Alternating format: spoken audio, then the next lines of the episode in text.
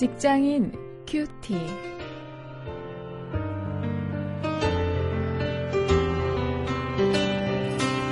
여러분 안녕하십니까? 6월 2일 오늘도 여러분과 함께 말씀 나눌 저는 직장사역 연구소 연구원인 원용일 목사입니다. 오늘 사도행전 1장 9절부터 11절까지의 짧은 말씀을 가지고 종말 시대를 사는 사람들 이런 제목으로 함께 말씀을 묵상하시겠습니다.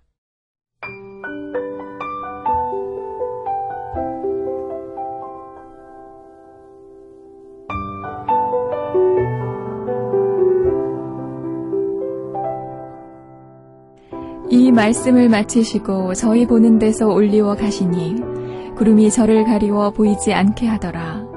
올라가실 때 제자들이 자세히 하늘을 쳐다보고 있는데 흰옷 입은 두 사람이 저희 곁에 서서 가로되 갈릴리 사람들아 어찌하여 서서 하늘을 쳐다보느냐 너희 가운데서 하늘로 올리우신 이 예수는 하늘로 가심을 본 그대로 오시리라 하였느니라.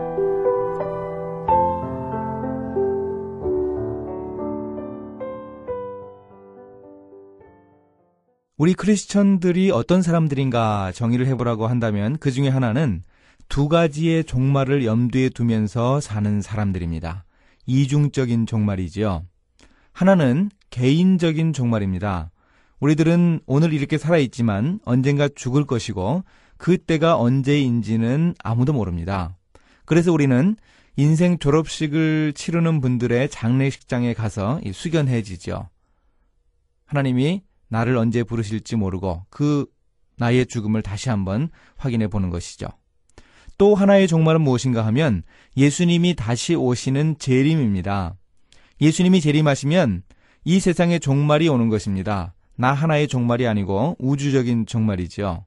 막을 수 없는 온 인류의 인생 마감이 바로 그 종말입니다. 이런 종말이 틀림없이 올 것입니다. 이것 우리가 분명히 기억을 해야 합니다.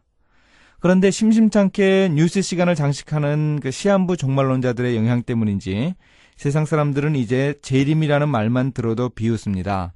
한 10년쯤 전에 시한부 종말론자들이 크게 일어났던 적이 있지 않습니까? 그때 세상에서 사람들에게 얼마나 큰 웃음거리가 되었습니까?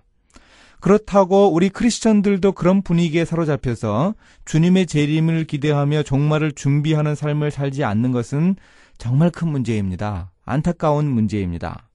아무도 예측할 수 없지만 주님은 반드시 오십니다. 오늘 당장 오실 수도 있습니다. 내일 오실 수도 있습니다. 이 사실을 우리가 기억해야 합니다. 영광스럽게 모든 천사와 함께 온 세상 사람들이 다 알아볼 수 있도록 그렇게 재림하실 것입니다. 이렇게 때를 알지 못하고 갑작스럽게 오실 그리스도를 기억하면서 우리가 해야 할 일이 있습니다. 우리는 우리가 해야 할 복음 전파의 사명이 매우 시급한 과제라는 사실을 깨달아야 합니다. 우리의 인생 졸업이 언제일지 모르니 하루하루 긴장하면서 복음을 증거해야 하지 않습니까? 우리 주변에 나의 아끼는 사람들, 나의 사랑하는 사람들이 아직 예수를 믿지 않고 있다면 그 사람들에게 내가 복음 전하지 못하고 내가 내 인생의 종말을 맞이한다면 얼마나 안타까운 일이겠습니까? 하루하루 긴장하면서 복음을 증거하는 삶을 살아야 하겠고 또 주님의 재림이 언제일지 모르니 우리는 각오를 단단히 하고 복음 전파에 세계 선교에 최선을 다하는 그런 삶을 살아야 할 것입니다.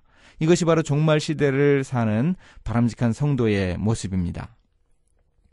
이제 말씀을 가지고 실천거리를 찾아봅니다.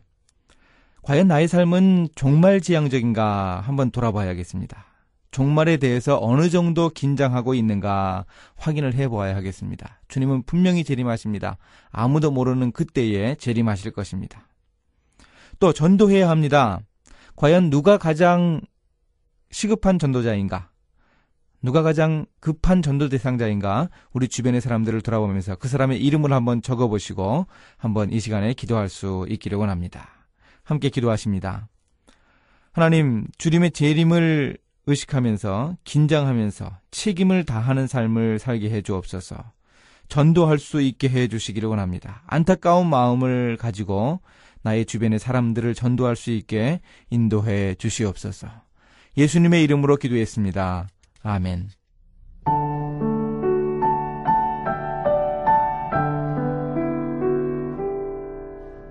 몇 년 전 새천년이 온다고 매스컴이 호들갑을 떨던 때 말이죠. 뭐 태산 명동의 서일필이라고요. 그러니까 무엇을 크게 떠벌렸는데 실제 결과는 작다는 뜻이죠. 아무튼 이 Y2K 문제에나 대응하느라고 부탄가스를 사모으던 사람들의 모습이 기억납니다. 그런데 100년 전 19세기 말에 미국 젊은이들이 보여주었던 태도는 아주 공적이었어요. 그때 미국 대학들의 교정에 걸린 현수막에는 이 세기가 끝나기 전에 주님이 재림하시게 하자는 내용이 많았다고 합니다. 세기 말 때마다 사람들은 세상의 종말을 염려하며 두려워하죠. 그런데 그런 분위기 속에서 복음을 땅끝까지 전해 주님의 재림이 곧 이루어지게 하자는 선교의 열정을 가진 젊은이들이 있었다는 것입니다. 1885년 4월 5일에 첫 공식 선교사가 들어온 이후 수많은 선교사들이 우리나라에 온 것도 이 미국 젊은이들의 세기말 선교 열정과 관계가 있을 것입니다.